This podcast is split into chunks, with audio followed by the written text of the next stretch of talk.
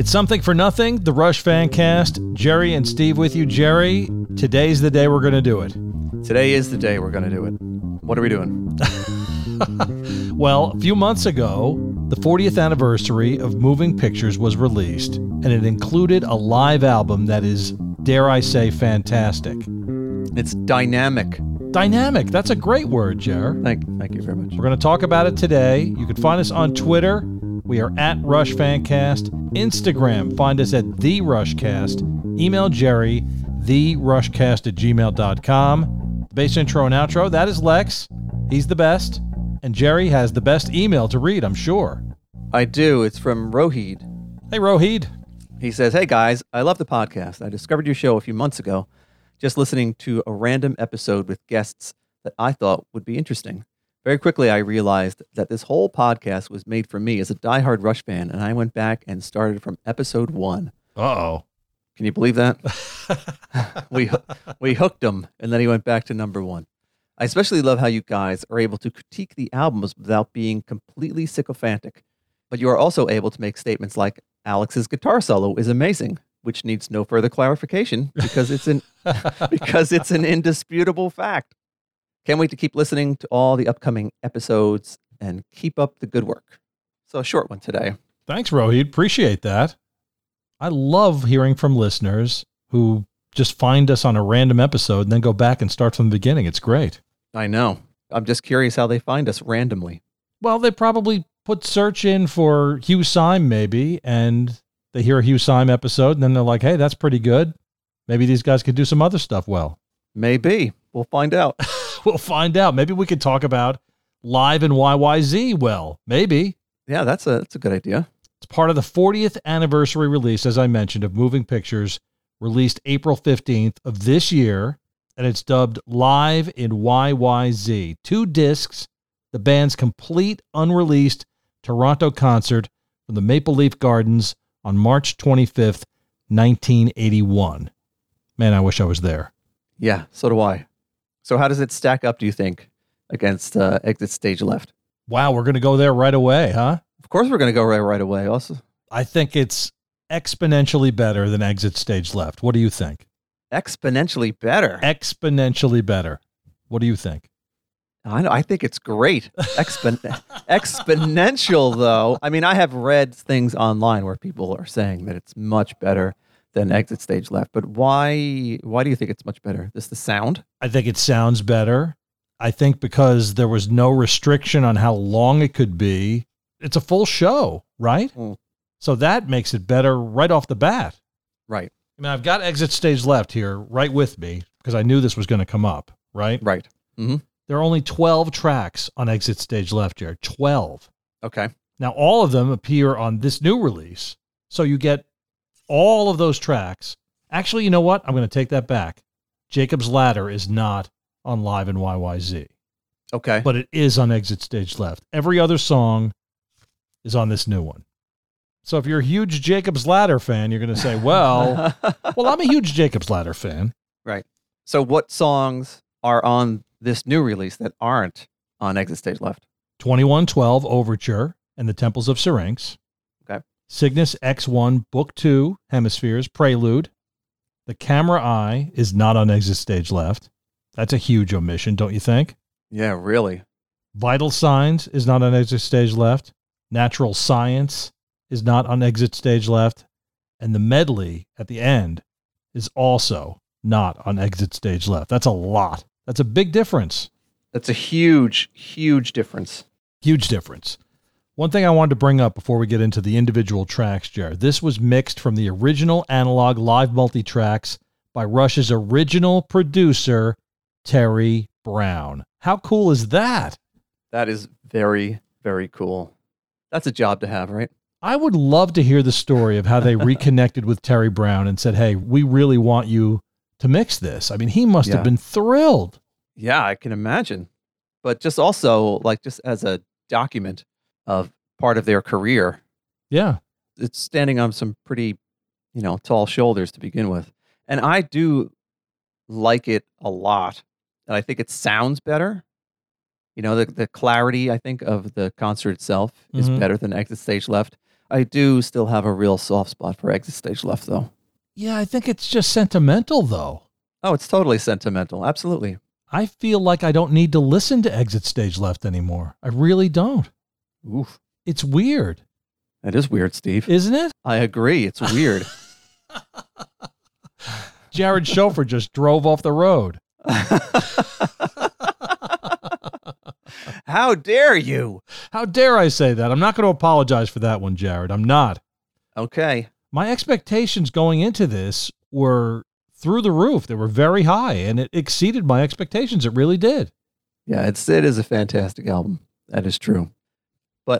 Yeah, I mean, there's also something about Exit Stage Left too, you know, where the songs are broken up. It's not even trying to sound like uh, sequential songs in a concert, Right. which I guess is is something that's really good about this concert being a full concert. That Right. it's just one song into another. Right. Yeah. I agree. I agree completely. Why don't we get right into it? Play some of these tracks from this record and see how it sounds. What do you think?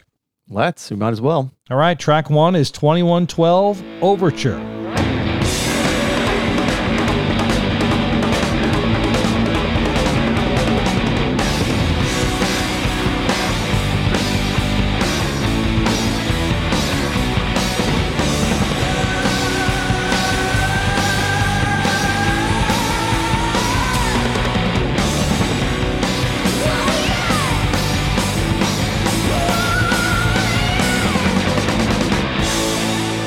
Now, right off the bat, Jared, I mean, listen to that. Can you believe how good that sounds? Listen to that.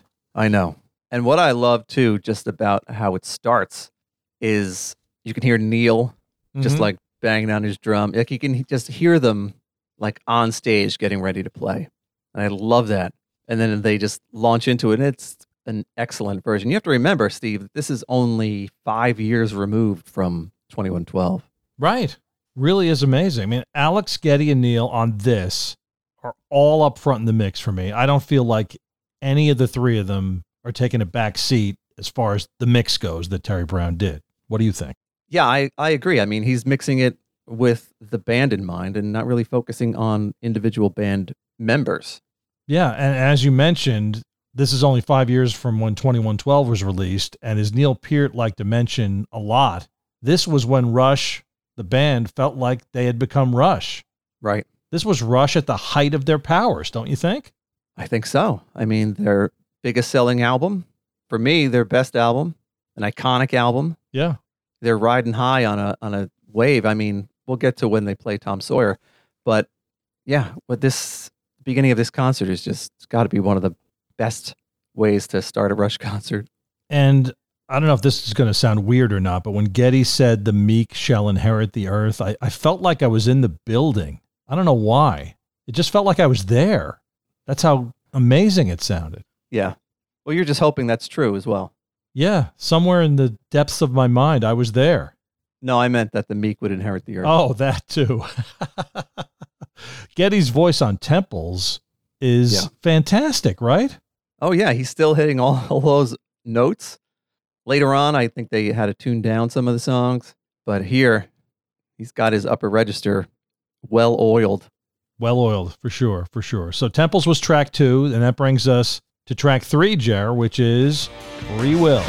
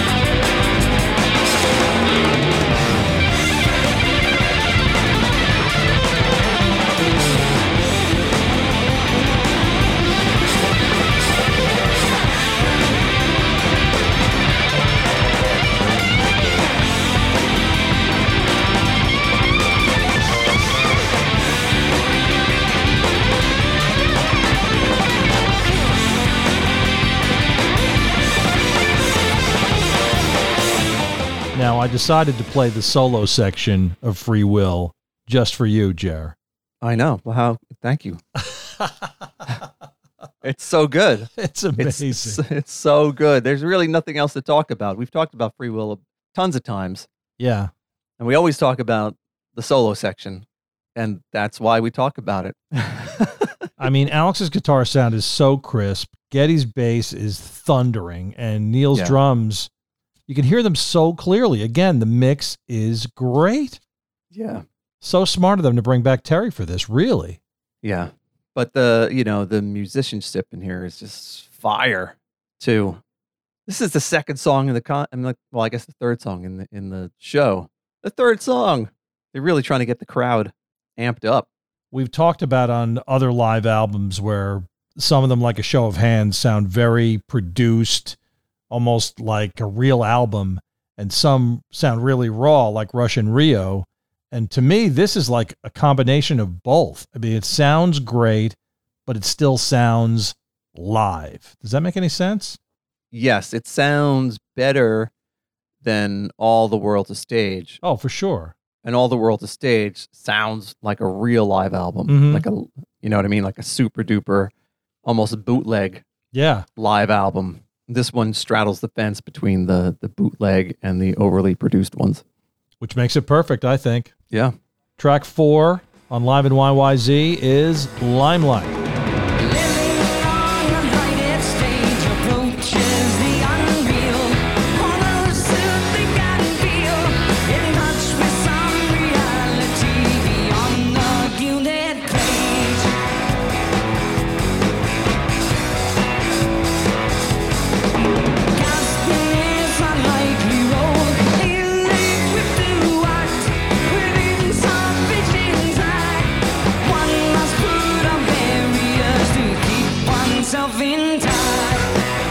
At the beginning of this, Jared, Geddy calls it living in the limelight. Did you notice that? I did notice that. I wrote that down. Why do you think that is? I think because it was just so new. Maybe Geddy didn't know exactly the title of the song. Is that possible? I can't imagine that's possible. this is living in the limelight. well, I mean, think about it. I mean, the album just came out a few months ago. Maybe Geddy wasn't sure what they called it. I don't know. Is it possible? No, that's not possible. he does some weird uh, song introductions. He does on this whole album, doesn't he? Yeah. But this is a just a solid version because it's so interesting to hear Limelight as a new song. Yes, yes. And I thought that about all the songs on Moving Pictures. Right. I pictured myself being in the crowd and seeing Limelight for the first time Yeah. and being blown away. And you have to wonder if at the time they knew that they'd be playing Limelight so many times over their career. I wonder, do you think they knew that? I don't know. I definitely think when we get to Tom Sawyer, they probably knew it, but who knows? I mean, maybe they had an inkling because this album was selling so well that they'd be playing these songs Mm-hmm. for the next 30 years or whatever. Yeah, really is incredible. I just wonder if they knew which song was going to be the one that people grabbed Yeah. onto. You know, I mean, they had to play Tom Sawyer. They played Tom Sawyer every show, Every show after this. every show. And they didn't do the same for the other songs on that record. Did they know Tom Sawyer was the song? I don't know. You know, I should have looked up like what position it was on the charts Hmm. at this time. Interesting. Very interesting. And Alex's solo, you know, was Yeah. fantastic. And the thing I noticed about it was the final note rings out for so long. Yeah, I think he's actually playing it as opposed to, it sounds like to me anyway, like putting it like, you know, in some kind of sustain on a pedal or something like that. It seems to me like he's just holding on to that note, like physically holding on to that note for a long time. I think so. It's amazing. It's just so great. Yeah. Definitely would be incredible. I would love to see him, just the look on his face playing the solo. What, like, man, I'm great. Man, can't get better than this. It wouldn't surprise me if that was the look on his face, for sure. Right. All right, track five on Live in YYZ, Jer, is Hemispheres.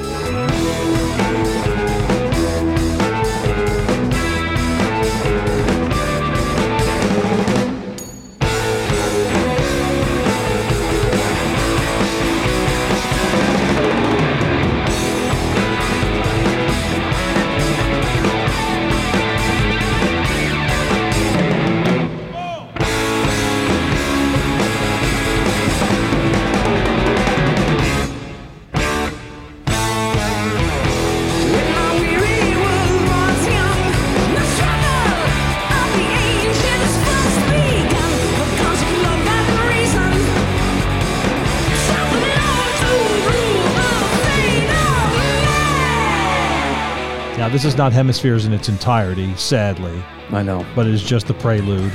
And we never got to see Hemispheres played in its entirety, did we? That's a sad thing. That is a very sad thing. Your thoughts on this one? It's stunning. It's it's just stunning to hear hemispheres, and I I'm sure you noticed that at that one part where you know the triangle comes in or whatever, Oh, yeah. Neil just goes Neil goes whoa or whatever. why why do you think he did that? I don't know. I wonder if something was happening on stage, but it's so clear. You can clearly hear him go whoa. There's a bunch of different points where you hear one isolated fan just yell something. Did you notice that? But do you think this is a fan saying whoa? I thought it was Neil. It could be Neil, could be a fan, could be anybody. People have to let us know what they think. I thought it sounded like Neil. You could be right. I can't come up with a reason why he would do that. So it must have been a fan now that you mention it. You know what the other weird thing is about hemispheres now? Every time I listen to hemispheres, I picture you when that triangle hit comes up. I picture you on stage going, ding. it was definitely definitely the highlight of my musical career. This could be the highlight of your career, period. It's very true. the highlight of the podcast career. Oh, man. All right. Track six on Live in YYZ. It's another good one, Jer. It is Beneath, Between, and Behind.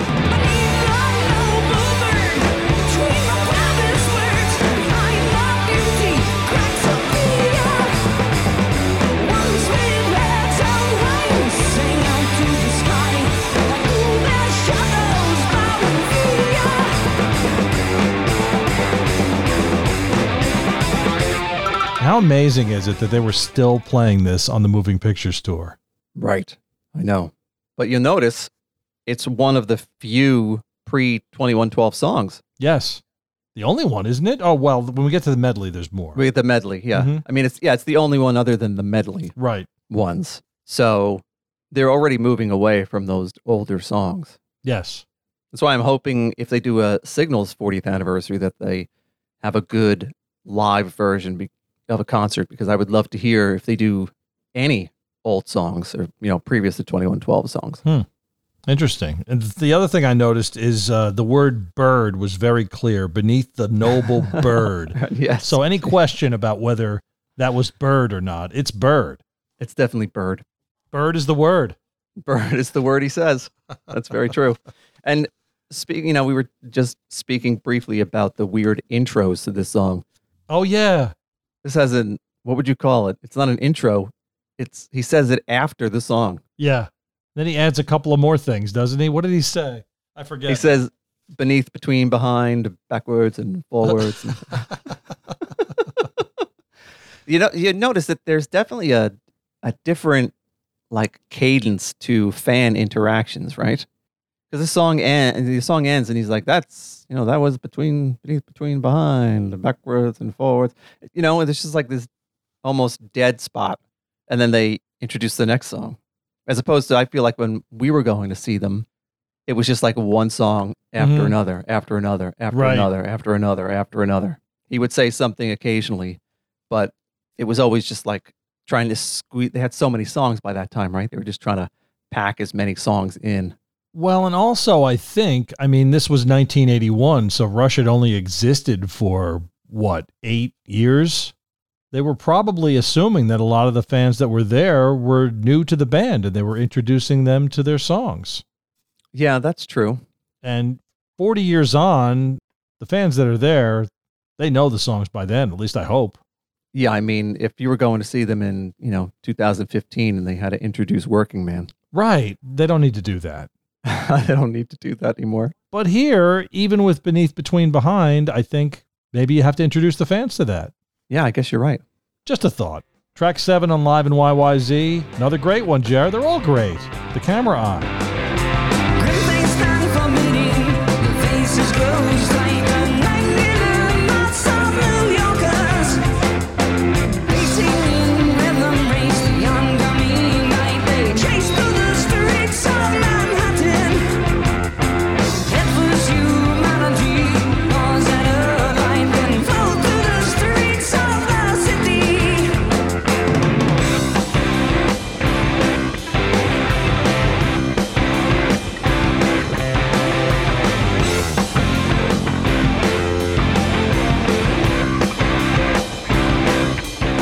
This was always a live highlight and relatively rare of Rush to play this compared to the other moving pictures songs, don't you think?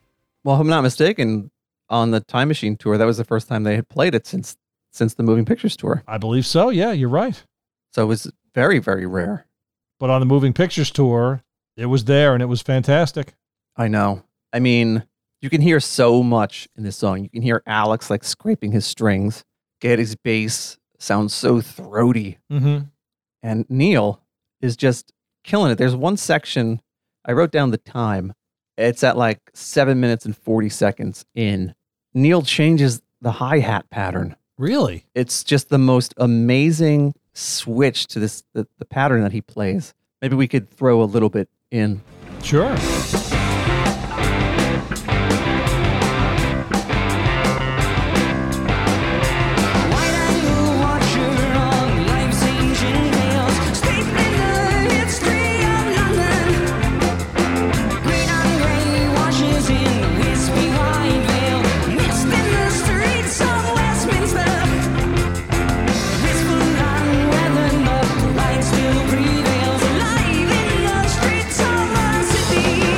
Know, I wrote that down too, that Neil's hi hat was very prominent here. I didn't notice that switch that you mentioned, but now that I hear it, for sure. I mean, he was always so good on the hi hat, right? Nobody plays a hi hat like he does. It sounds like such a silly thing to say, right? That you know his he's really good at the hi hat, but it's true. He's doing the craziest things on a hi hat when you just if you're used to just a regular rock drummer, you know, just keeping the steady beat on it. He's really good at all drums, Jer. He is really good at drums, Steve. You're right. Wow, there's a statement that hasn't been uttered. Let's put that on a t-shirt. Neil Peart is really good at drums. Here's a question for you about the camera eye. This is one I don't know the answer to. Now, Oh boy. no, seriously, on the video for Exit Stage Left, it did not include the camera eye, right? Sure. When we saw Rush do the camera eye, there was a video, great video of New York and London, the hustle and bustle in black and white that went along with the music that was just great. Yes. Did they have that video on this tour or was that added later? I don't know. So was the video they played on the Time Machine tour the original video that they might have played behind the camera eye in 1981? Correct. We'll have to ask someone who went to the show. Yeah. Maybe old school Chuck. Maybe he knows. Maybe old school Chuck knows. He may know. Chuck, let us know. Important question. Let's move on to track eight on Live in YYZ. And it is YYZ.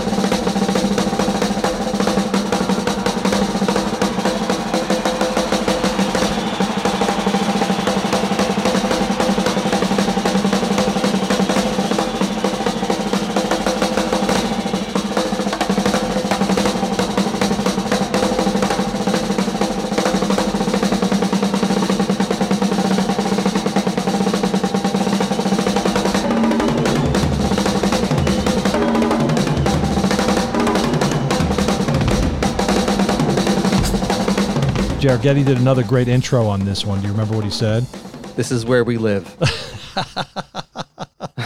YYZ. right? This is where we live. Your thoughts on this one, Jer? Well, I just love hearing the drum solo Yeah. in YYZ. Yep. Not where I was almost going to say where it should be, but that's a ridiculous statement to say. But it always seemed like it was the perfect place for the drum solo. And what I love is each of Neil's solos on every tour is unique. He adds something new every single time, and it's always great. He's really good at drums. he is really good at drums. this is this is a the, an episode of controversial statements. Yeah, really. You know, it's just what I love about hearing the solo in YYZ is how he comes back to that fill Yes. and then Geddy and Alex jump back on stage and just pick it up right there. And the three of them are so tight on this song. Oh, it's crazy. always amazes me how they can play this song that's so difficult so perfectly every single show. How do they do that? They're Rush, Steve. Yeah, but anybody else is playing YYZ, you would think like at least one out of 20 times they're just going to screw it up and be like, ah, well, you know, it, it was YYZ. It was really hard. What could we do? Well, I remember when uh, Taylor Hawkins played YYZ with Geddy and Alex. Supposedly backstage, Geddy told him that he was playing too fast. So it must be a hard song to play. Oh, yeah, he must have been scared out of his wits. Can you imagine playing YYZ with Geddy and Alex? He must have been scared to death. So, track nine on this CD is Broon's Bane, which, as usual, was amazing. Alex's guitar sound on there is just unreal. Yes. And that goes right into, of course, the trees.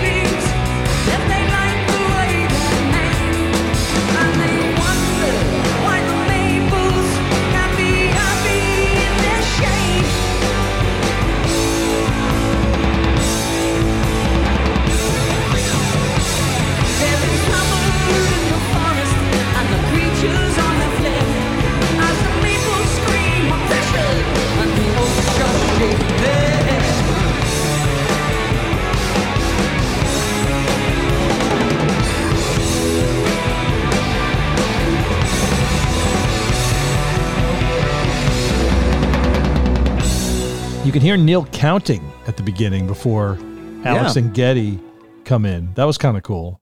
Yeah, it was cool. I wonder why. Why you can hear it? He was probably mic'd, I would think. No, I mean, why did he count? Why did he count in on this song as opposed to any of the other ones? I don't know. I don't know. It's a good question. or maybe he, maybe they uh, just cut it out for the other songs. Maybe they just don't need to count in. I don't know. It sounds cool. Maybe that's another reason why. I mean, there's nothing more we could say about the trees, but I, I do have a question for you. Whenever Yes. you see a top 10 list, somebody's top 10 list of Rush songs, you never see the trees. Shouldn't you see the trees more in people's top 10 lists? Was it in your top Rush songs, Steve? No. What's wrong with me? I know. I'm not sure why that is. That's a very good question. you know, why is the trees always 11 or 12? Why can't it crack the top 10? Hmm. I'm not sure. I should check to see uh, when people sent us their their top songs where the trees fell. If people had the trees. Well, you see what you did there, Jer, where the trees fell? That was great. Oh, that was great. Look at me. You didn't even notice you did it. I didn't even do that on purpose. Where the trees fell. Well, I mean, with all of the great songs, like you said, something's got to fall outside. Something's got to slide to number 11, right? Right. All right, which brings us to track 11 on the CD. See what I did there? Look at that. Yes. It's Xanadu. Within the pleasure dome,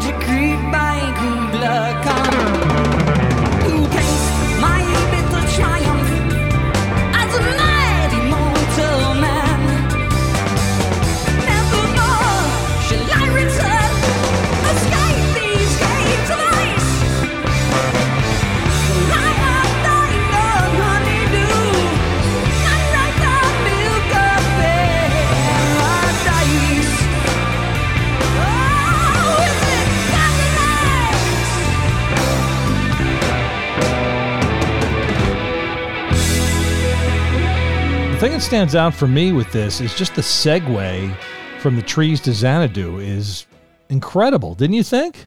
Yeah. It's beautiful. It really is. Just the the keyboard sounds, Geddy's twiddling those knobs. It sounds great. Why didn't they play these back to back every single time? Uh, you're asking the wrong guy, man. I would have loved to have. I would have loved to have heard these songs back to back. all the time. This version of Xanadu is just exquisite. And like YYZ, how did they do this perfectly every time? How did they do it? I don't know. I don't know. I don't even know if this might be the standout for me on the album. I got another random question for you. Okay. What year would have been the perfect time to see Rush live? If you had to pick a year in Rush's history, what year would you pick? Hmm. I think I might pick this year. I think I might pick 1981. Yeah. I would say personally 1981 or maybe the Signals tour. Okay. So you get subdivisions and you get Analog Kid, you get some more songs in there. Yeah. But you still get all the moving pictures love as well. Yeah. Hmm. It's a tough question. We should ask our listeners that too. If they could go back in time. Yeah. Or maybe they did see them on all these tours. which was the best? That'd be a tough one for just the shows that we saw. Yeah. Really, it is hard. I mean, a lot of people would say 40th anniversary because you get to see everything, right? Yeah, that's true. That was a good show. It was. It was. Now, track 12 on Live in YYZ, Jer, is the spirit of radio. And this fits at any point in a Rush set list, like we always say. Yeah. And can this set list get any better? I mean, just hit after hit. I know it's just rolling along, and we've said it a million times already about Alex playing live. This solo is, I don't know, man. It's impeccable. There's just it. It is impeccable. That is a great one. Thank you. It's such a joy to listen to this song. Well, it's always a joy to listen to this song. I mean, it's a perfectly constructed Rush song and probably, arguably, the most recognizable Rush song, right up there with Tom Sawyer, right? I would think so. One and one A. We have a lot of unanswered questions this episode, don't we? So many questions, Jer. So many questions. Track 13 on Live in YYZ. One of my favorites, Jer. It is Red Barchetta.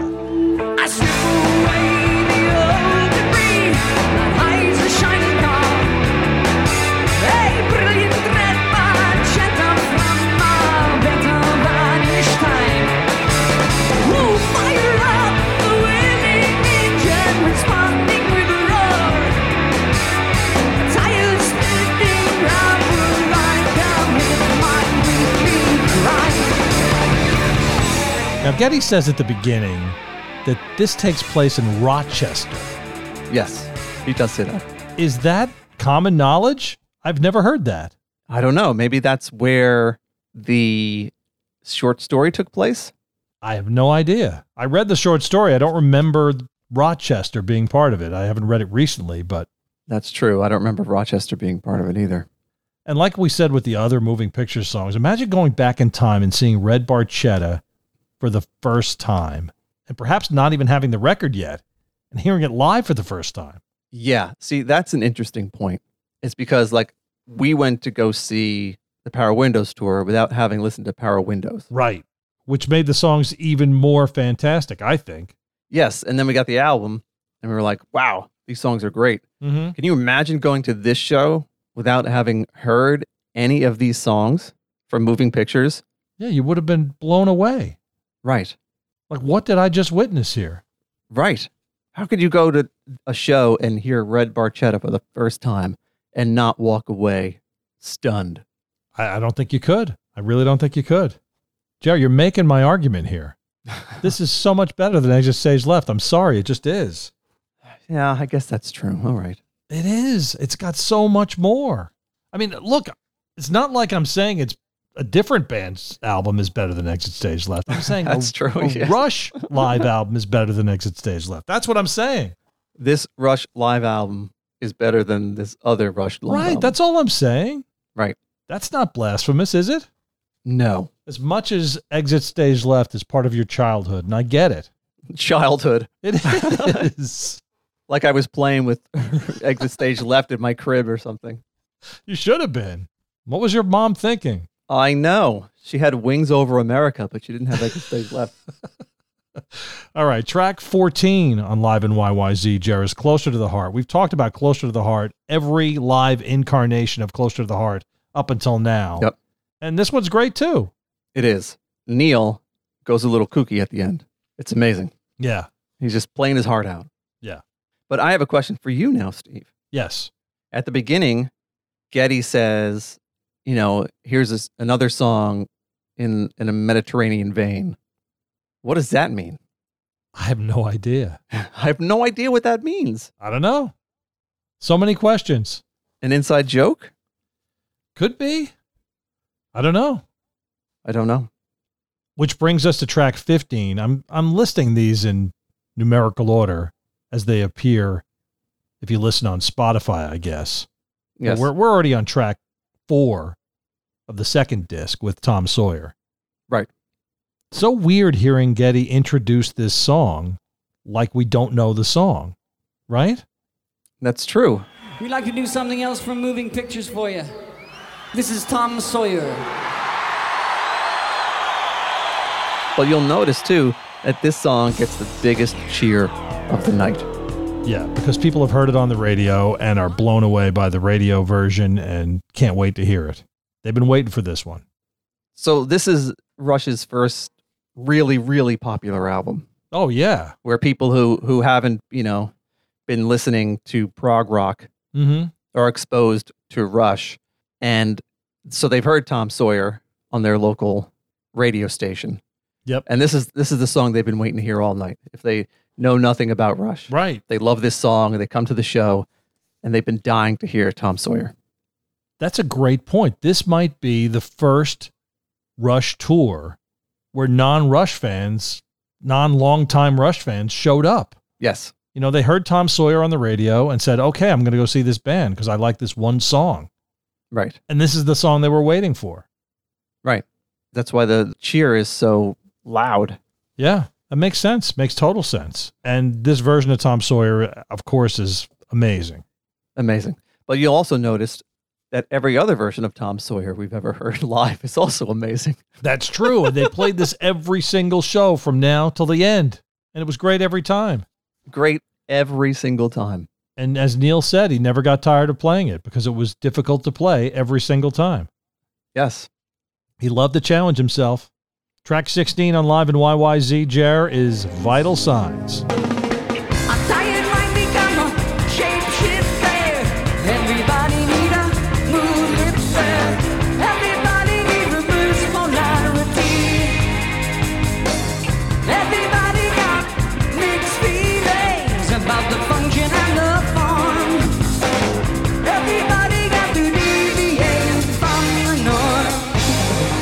Now you'll notice, Steve, this song gets almost no reaction from the crowd.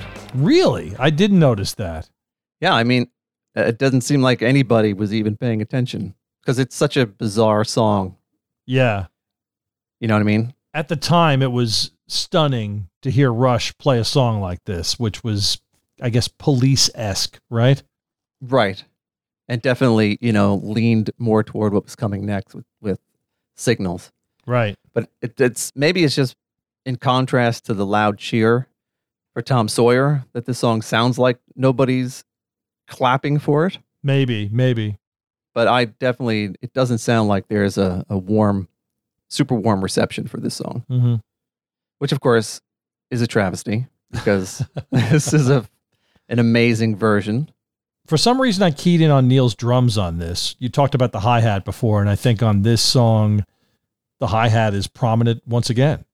Yeah, this is one of those songs that Neil isn't really playing a lot Right. for parts of it. hmm So the fact that that um, Terry Brown tuned into his what he is playing is excellent because you can you can hear him playing that hi hat again. Yep. And just and it's just like the kick drum. It's really a, a fantastic version of the song. And you know, and I like we've said before, they wanted fans to like this song. They brought it out a couple of tours Yep. later because they wanted people to be into this song. So you'd say this is one of the highlights of this record, right? Wouldn't you think? Yeah, definitely. And it's not on Exit Stage Left, Jar. and it's not on Exit Stage Left. I've already conceded, Steve. the album is better than Exit Stage Left. Thank you. Thank you. And another reason it's better than Exit Stage Left is track 17, which is Natural Science.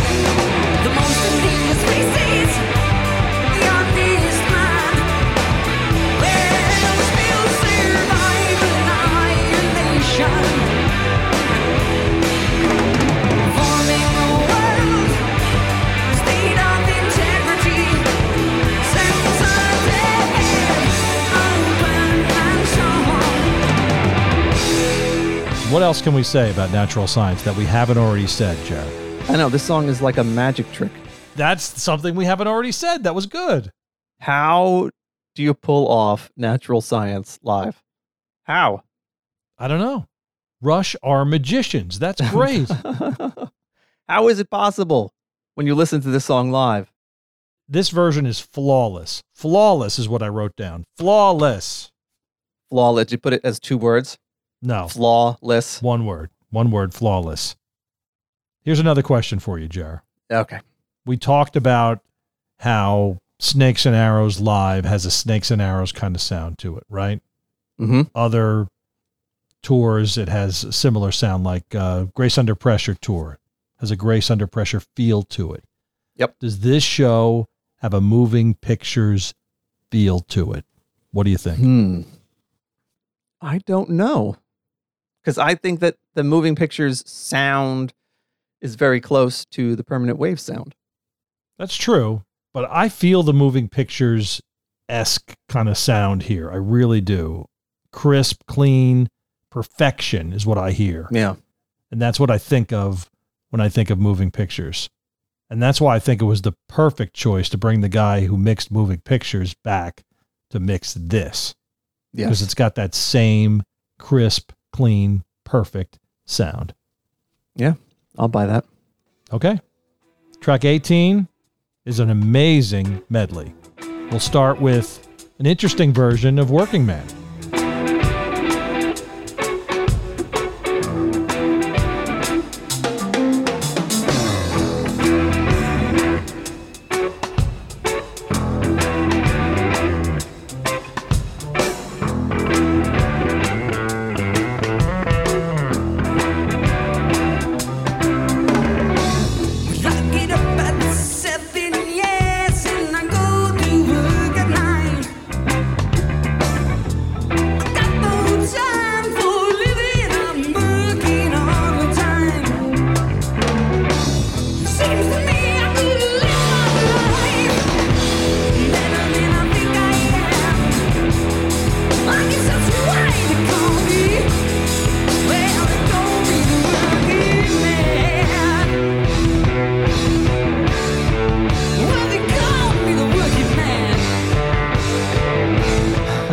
Didn't know what to expect. I was listening to it on Spotify, and I listened to it a few times on the live album that came with the box set. Mm-hmm. And I wasn't looking at the track listing while I was listening to it. And the first time I listened to it, I was like, "What? What is this? Like, the, is this just some kind of interstitial music that they're playing until they play a, one of their songs? Like, what is going on?"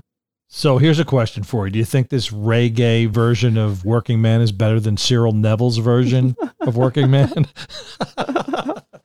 Man, Jared, you're never gonna let that go, are you? I'm just trying to get Jared going. That's all. It definitely is an interesting version, but I'm I'm kind of glad they didn't play the the whole piece in a reggae fashion. Oh, sure, sure. Of course not. Of course not. It was it was fun though to hear. It was fun. Yes. And then they go into Hemisphere's Armageddon, which is great. Yep. and By-Tor and the Snow Dog, which is unfreaking believable. Yeah. So Geddy is playing these chords during Alex's solo, right? Yeah.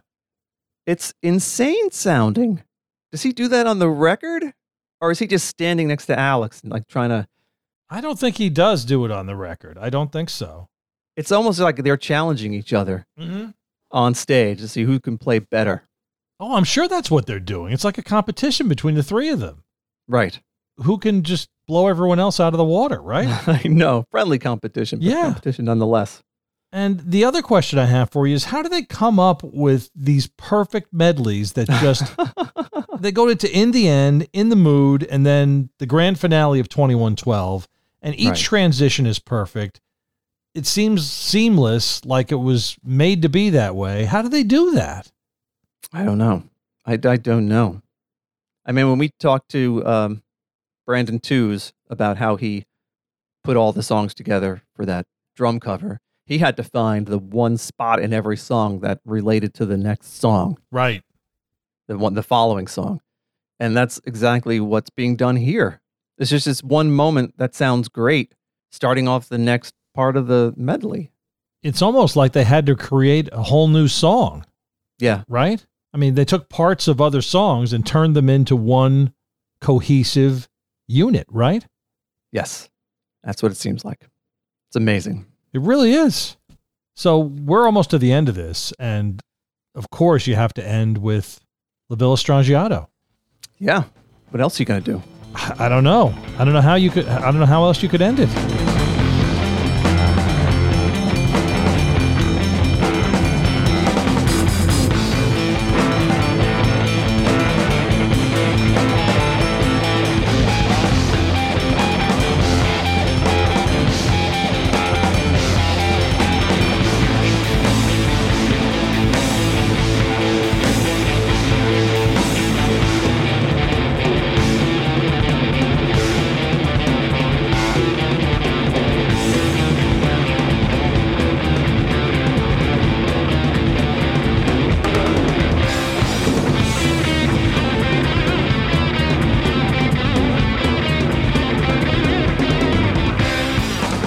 We always say Rush could pick from, you know, a dozen songs to end a show with, but is this the best of the best of the concert enders? Is this the best way to end a show? Mm, Tough question, right?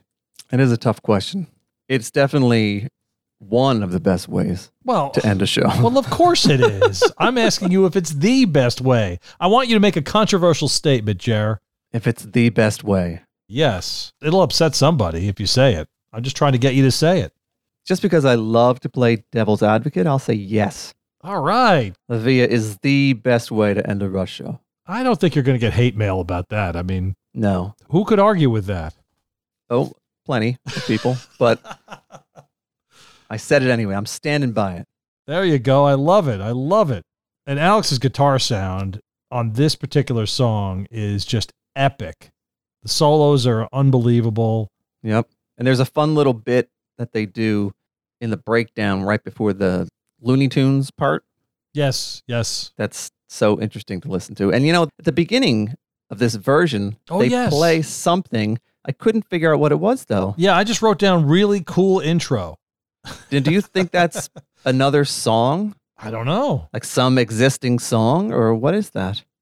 Let us know. TheRushcast at gmail.com. Let us know what you think. We don't know. Yeah. A lot of things we don't know here, Jer.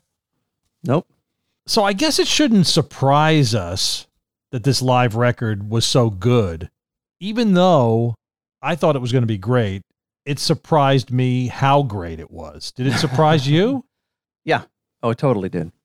I don't know what I was expecting, but to hear a full concert from the moving pictures era was almost like a gift, really. Yeah.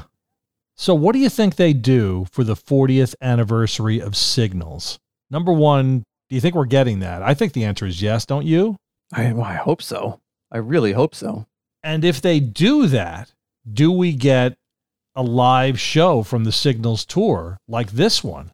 Again, I hope so. How great would that be? That would be amazing. Oh, I, I can't wait. I know. It should be soon as well, right?